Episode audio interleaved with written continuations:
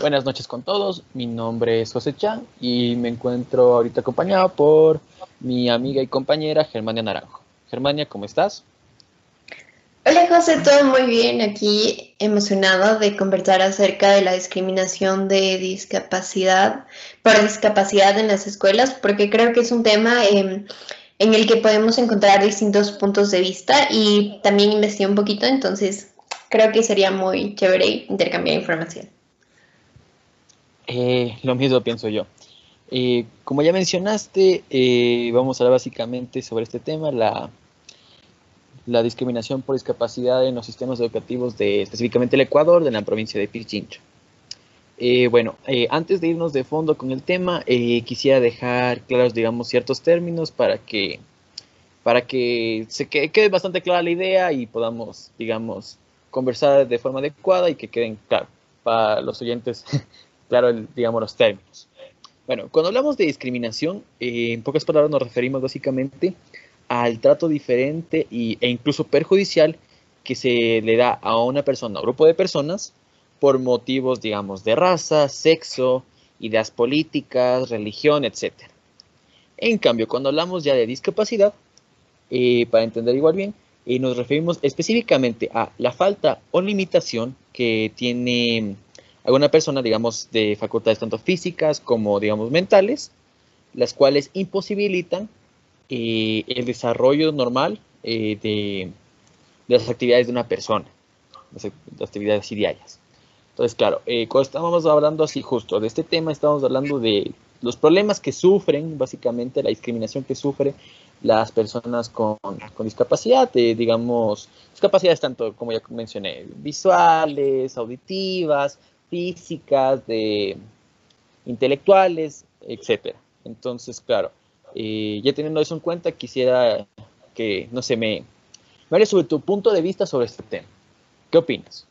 Em, claro, bueno, creo que es un tema bastante polémico, por así decirlo, debido a que, por ejemplo, no sé si tú has escuchado, pero muchas veces se nombra como que ok, tenemos que incluir a todas las personas en la educación, hacer que tengan una buena convivencia, un buen aprendizaje. Entonces, justamente por eso se dice educación inclusiva. Pero a veces yo me pregunto si es que en realidad como que tener a las personas con discapacidades, por ejemplo, intelectuales, en las mismas, en, en el mismo sistema de educación, que los demás em, sea la mejor opción, porque creo que ellos deberían aprender a su ritmo y encontrar un método que sea el, mejor para obtener resultados. Igual, creo que la discriminación se va a dividir en, en dos aspectos mayoritariamente, que vendría a ser justo el aprendizaje que acabo de decir, y el otro, básicamente el círculo social que se vienen, se vienen a crear en, en las instituciones, los amigos con quien convives. Entonces, creo que básicamente se dividen en esos dos. No sé, ¿tú qué piensas? Cuéntame. Y bueno, justo con lo que mencionaste, claro, eh, este tema es un poco controversial y bastante, bastante común porque podemos verlo alrededor del mundo. Eh, eh, justo como dijiste, se divide exactamente en, en dos tipos son los más comunes que ver, digamos, en el sistema educativo, ver gente con discapacidades físicas o intelectuales, que es lo más común. Eh, claro, eh, yo creo que en el Ecuador, por ejemplo, se puede ver que, claro, hablando de cifras, eh, es muy bueno ver, por ejemplo, que en el caso de Pichincha, esta provincia sea la que tenga el mayor número de gente con discapacidades matriculados en, en instituciones educativas. Eh, me parece un, un, muy buen dato que habla muy bien, digamos, de la, del manejo, digamos, de, en general de los gobiernos en general de la provincia. Pero claro, eh, en este caso, yo creo que por más de que sea una cifra, digamos, relativamente buena, hay muchos cambios por hacer, hay muchas acciones que se deben tomar y claro, porque por más de que sea un buen número, eh, este número, debe, según yo, debería ser mucho más alto y no solo en la provincia, sino en general en el Ecuador, tomando las cifras. Y claro, esto igual habla mucho sobre nuestra, nuestra cultura, la sociedad en la que vivimos actualmente y sobre cómo esta en general debería cambiar y, bueno, cambiar y los cambios en específico que se deberían tomar. Sí, justo. Y lo que dices justo me recordó a un artículo que leí en internet. Mira, me parece que las cifras que presentan eh, el gobierno en cuanto a las personas que están matriculadas son bastante eh, buenas, especialmente en nuestra provincia. Sin embargo, creo que las personas que ingresan a la educación debería ser un rango mucho más, una cifra mucho más alta. porque Mira, justo en ese artículo decía que los casos con discapacidad son mucho más comunes en los países que están con una economía todavía no muy bien desarrollada. Entonces, las cifras de personas con discapacidad en la educación tendrían que ser mucho más altas. Sin embargo, creo que uno de los factores que afecta bastante a esta, a este, esta cifra vendría a ser la parte económica. ¿Por qué? Porque si te pones a pensar, en realidad las personas que tienen alguna discapacidad, pues necesitan algún tratamiento o eh, algún cuidado extra. Entonces, por una conversación que yo tuve, porque me interesó bastante el tema, con una profesora conocida, me dijo que a partir de esta situación de la pandemia, algunos de sus alumnos que tenían alguna discapacidad intelectual o más en la parte física, eh, no tenían la posibilidad de aportar tanto al tratamiento como a la educación. Entonces, obviamente, la salud en este caso va primero. Entonces, creo que no debería ser así. Tal vez deberían cambiar un poco el sistema educativo. No sé, tú qué piensas. O me interesa mucho saber qué, qué cambios o qué soluciones crees que puedan surtir efecto en cuanto a esto. Eh, bueno, eh, yo creo que sí debería haber, justo como mencionaste, eh, yo creo que debería haber bastantes cambios en el sistema educativo, sobre todo en ese aspecto, porque claro, si ya de por sí para varios jóvenes, varios niños, niñas, es ya difícil el acceso a la educación, imagínate para una persona discapacitada de bajos recursos va a ser muy difícil que reciba la atención adecuada en base a sus necesidades a sus cuidados y educación que igual eh, va a recibir. Entonces creo que debería haber justo eh, un cambio por parte del gobierno, igual un poco de inversión tanto de, diferentes empresas, diferentes grupos o así, para intentar, claro, eh, ampliar, claro, la educación para la gente con discapacidades, para que, claro, tanto gente, digamos, con recursos como gente sin recursos pueda acceder a la educación eh, educación, digamos, de calidad, educación, eh, digamos, justo como te mencionaba, a la vez que esté relacionada con sus cuidados, o sea, que no se, no, se, digamos, no, no se deje de atrás, digamos, de un lado los cuidados de, digamos, de, esta, de las personas, de los estudiantes, a la vez que no se deje de lado su educación, o sea, que estén a la, a la par que por más de que yo que sé, tenga un estudiante que tiene alguna discapacidad visual, eh, sí igual eh, tenga la posibilidad igual de aprender, a la vez de que se le ayuda, digamos, con su tratamiento, que esto no, no interfiera y que, claro, puedas, tenga, digamos, como que estos centros educativos sean como un ambiente para aprender, divertirse, desarrollarse como personas, como profesionales, como seres humanos. Entonces ahí dependería mucho en general, claro, tanto de, del gobierno como de, de, la economía en general, cómo se esté desarrollando la situación, eh, e incluso de, en general, la población, eh, tanto de, digamos, padres, otros alumnos, eh, profesores, incluso de, de, depender bastante incluso de, de ti y de mí, claro, porque igual estas medidas no es que se toman por así tan, tan fácil. Esto necesitaría, digamos, un proceso largo, en, digamos, en el, de, en el que se deberían reformar leyes y así, y tomar presupuestos, entonces va a ser, digamos, un proceso muy largo. Y difícil, pero a la vez que no sería imposible. Entonces creo que poniendo todos de parte, y digamos, el gobierno como la ciudadanía, como que intentando colaborar y armando, digamos, un plan justo bien formulado y con, con bases fuertes, con eh, fuertes bases, eh, podría ayudar a que, eh, claro, se desarrolle este plan con éxito y en un futuro podamos ver que este número justo de, de chicos y chicas con discapacidades en instituciones educativas ascienda e incluso veamos un ya niveles muy muy bajos o casi digamos de cero de jóvenes eh, que, que, no tengan acceso a la educación. Sí, estoy totalmente de acuerdo y creo que es bastante viable. Mira, eh, leí un, un reportaje acerca de em, una organización que se llama Save the Children, que está situada en España, pero que trabaja en varios países de,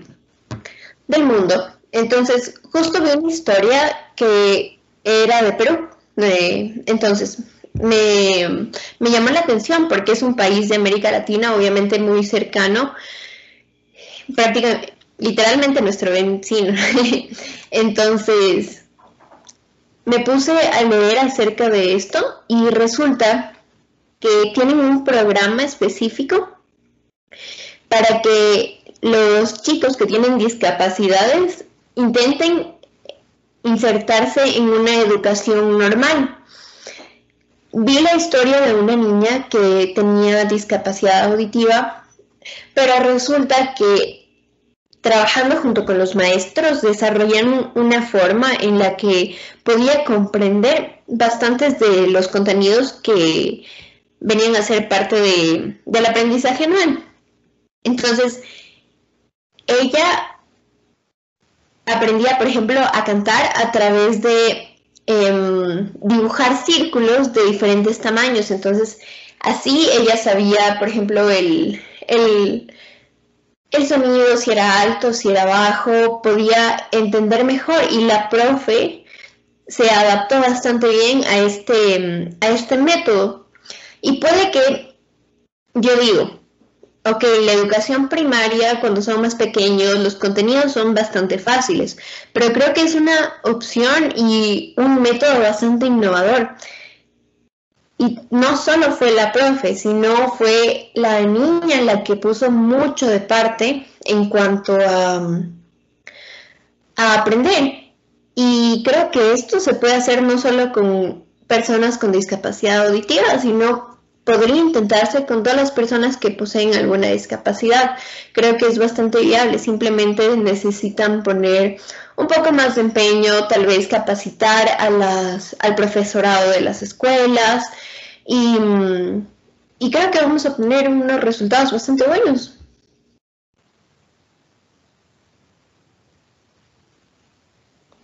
No sé, José, ¿tú qué piensas? Cuéntame.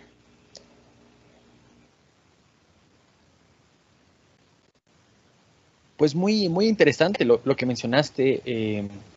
este proyecto. Eh, me pareció justo, como dices, muy innovador.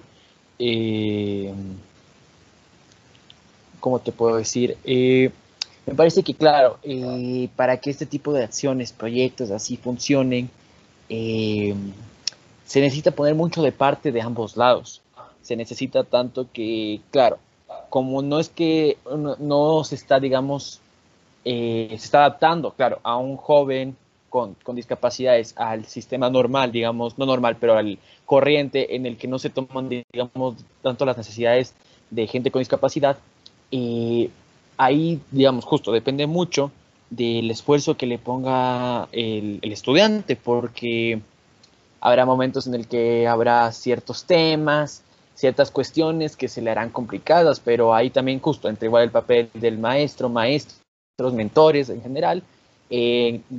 buscar, digamos, caminos, vías en las que se puedan resolver este tipo de dificultades y, claro, no se ve afectado el aprendizaje del, estudiante, al igual que, digamos, su, su moral ni, digamos, sus sentimientos, porque esto, nuestra, nuestra, digamos, tema, conversación se da más o menos de eso, de cómo eh, estos jóvenes se ven discriminados desde, desde, claro, desde el hecho de que la educación para ellos sea difícil, eh, el hecho de encontrar, digamos, escuelas que tengan estos proyectos, estos, estos como que programas, el hecho de que igual eh, la gente los vea diferentes y los trate, digamos, mm, mal o de que, ay, no quiero estar cerca de esta persona porque es diferente a mí, que son comportamientos que, digamos, ya no deberían existir porque ya vivimos en,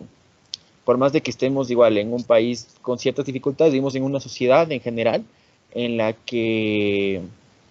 en la que ya no, no, no hay lugar para este tipo de actitudes, este tipo de, discriminación, de incluso racismo, porque a la larga una discapacidad no, no, no representa lo que esa persona es. Es, digamos, un impedimento que tiene, pero igual sigue siendo una persona que tiene las mismas facultades, puede tener incluso mejores facultades que uno mismo, puede ser mucho más listo, puede ser mucho más hábil, puede ser mucho más en general creativo, entonces creo que, claro, dependería mucho eh, en general de los programas, de los incentivos, a la vez incluso también mucho eh, de estudiantes, de los estudiantes aparte, de, de, los compañeros de, con los que se acoplaría, digamos, un estudiante con discapacidades para que, digamos, su experiencia sea, sea buena, sea enriquecedora y, y claro, se puede seguir implementando, ampliando esto a a otras escuelas, a otras ciudades, pueblos, provincias, países en general. Sí, totalmente estoy muy, muy de acuerdo contigo. Em, especialmente en el hecho de que creo que la discriminación no, o sea, simplemente es no, no creer, por así decirlo, convivir o aceptar con una persona que es diferente a ti, no importa en qué forma. Por eso por eso hay tantos, tantas formas de discriminación, porque puede ser tanto por ideología, por cómo se ve la otra persona, por cómo piensa. Entonces, en este caso, tenemos, eh, por así decirlo, diferentes discapacidades por las que se discrimina. Y, justo como dijiste, puede que la persona, a pesar de que tenga ciertas discapacidades, por, por así decirlo, balancee eso con otros aspectos. No sé si tú, creo que definitivamente lo debes haber escuchado, que por ejemplo cuando una persona em, tal vez no tiene su sentido de la vista, mejora mucho el sentido auditivo. Entonces, obviamente em, puede eh, escuchar cosas que nosotros no, puede por ejemplo, son muy buenos para escuchar em, los tonos de la música, las variantes. Entonces, creo que básicamente viene a ser, en realidad, impulsar o reforzar esas habilidades que se dan mejor para ti, se desarrollan mejor, con las que te sientes más confiado, las que más te gustan y con las que tú puedas avanzar, porque creo que básicamente, si es que nos referimos a un esfuerzo o a, un, una voluntad personal, viene a ser eso, no quedarte tanto en la frustración por tu situación, sino más bien intentar avanzar con lo que te gusta, con lo que sabes y a tu ritmo. Y también sí, totalmente. Creo que em, las personas que convivimos o estamos alrededor de quienes tienen discapacidad, pues debemos pasar a ser parte de este proceso de inclusión. Por ejemplo, alguna vez em, yo vi en cursos menores a mí que había un niño con en silla de ruedas. Y obviamente no podía hacer actividad física como jugar fútbol, pero sus amigos em, a veces en los recreos no jugaban fútbol, sino se ponían a, jugar uno, cartas. Entonces son actividades que puedes compartir con la otra persona. No vas a dejar de hacer las tuyas, pero estás incluyendo em, en ciertas cosas a esa persona. Y creo que esos lazos son bastante viables, especialmente ahora que estamos hablando de una sociedad que es inclusiva, de mucha diversidad y eso, ajá, justamente eso. Eh, claro, eh, es un buen punto el que mencionaste eh, al principio, me pareció muy interesante que, claro, además de, claro, eh, acoplar la educación a las necesidades de cada estudiante, eh, se debería impulsar, claro, eh, sus, sus, capacidades, digamos, creativas, de, no, claro, que no todos, digamos, no todos van a ser, digamos, especialistas en matemáticas, todos van a ser buenos en ciencias naturales, pero igual impulsar, por ejemplo, programas, digamos, en donde los alumnos, digamos, puedan evolucionar, digamos, y en actividades, digamos, como el arte, la música, expresiones en general, claro, también deportes, eh, que largas son actividades en las que en las que se pueden divertir, pueden aprender, pueden, pueden, claro, aprender diferentes valores incluso con estas actividades, eh, aprenden cosas que, por ejemplo, yo que sé, aprendiendo materias comunes y corrientes a la larga no, no acabas aprendiendo. Y sobre todo les enseña, les enseña varias cosas que a la larga te acaban sirviendo muchísimo. Eh, por ejemplo, hablando en, mi caso, eh, a mí me gustaba de cuando yo estuve en el colegio, en mi época en el colegio, que había casos en los que, por ejemplo, el colegio te impulsaba más a que sigas tu lado creativo, a que, a que te esfuerces en ese tipo de, actividades, a que, claro, a pesar de que no seas muy bueno en matemáticas, muy bueno en materias convencionales, para que igual te esfuerces y digamos, no sé, por más de que yo no sea muy bueno en lenguaje, y me vaya bien, digamos, en, en las ciencias naturales y, por ejemplo, impulsarme a que estudie más estas actividades relacionadas a la ciencia y que, no sé, intente como que aprender más, entrar a concursos, actividades de ese estilo, por ejemplo, igual con el arte, eh, con la música, con los deportes, igual eh, impulsar. Eh, hubo muchas veces que el colegio ponía su presupuesto para estas actividades y todo, y, y a largas rendían frutos porque veían el, como que el, el, esfuerzo que ponían los alumnos, la dedicación y rendía frutos porque, por ejemplo, hubo una generación que hubo bastantes músicos, eh, cantantes en general, alumnos que,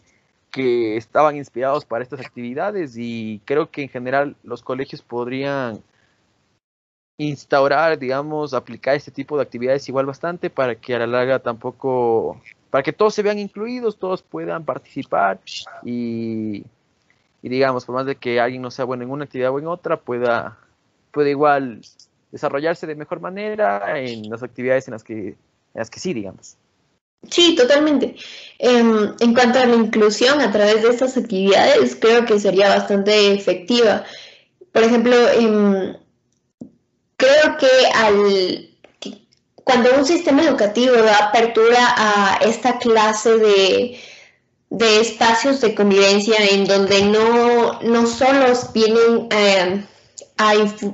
impulsarse o reforzarse las materias básicas como nosotros les conocemos, matemática, ciencias, química, sino también otras, otras actividades recreativas, por ejemplo, el arte, la música, algún deporte, crea lazos entre personas que tienen em, intereses similares.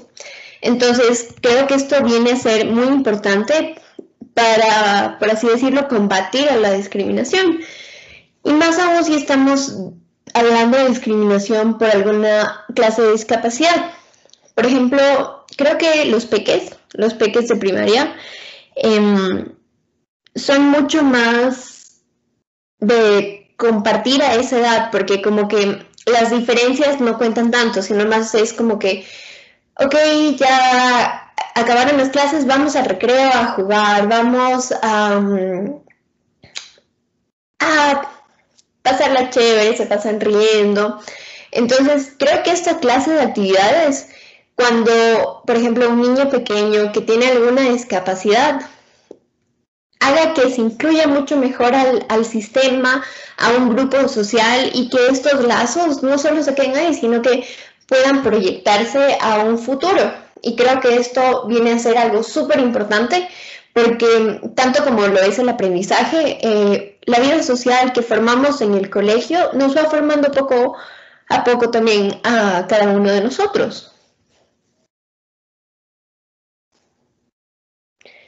Entonces, básicamente eso, José. Creo que, creo que el que mencionaste realmente es un punto bastante importante, tanto para la, por así decirlo, la, la recreación de la mente, como también para obtener un sistema educativo mucho más inclusivo y mucho más abierto a, diferentes posibilidades. Y no solo viene a beneficiar a las personas que em, tienen discapacidades, sino que también viene a, a unir lazos entre todas las personas que conforman esa comunidad.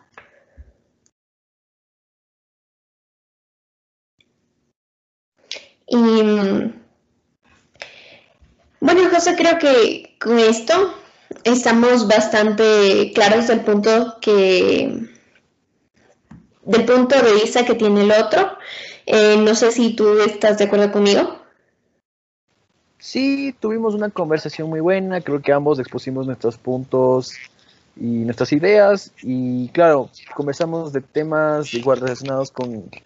con la idea principal, los cuales me parece que aportan bastante y que, claro, demuestran nuestros puntos de vista. Creo que varios puntos que pusiste fueron muy interesantes y creo que deberían algunos incluso tus ideas eh, instaurarse y claro, tendríamos que ver, pero en general muy, muy buena conversación la que tuvimos, sinceramente. Sí, José, muchas gracias igual por em, este espacio en el que tuvimos para conversar y amigos, espero que hayan disfrutado eh, este debate, por así decirlo. Espero que eh, tomen conciencia, reflexionen acerca del tema y que cada día vayan implementando lo que ustedes crean que pueda ayudar a esta causa.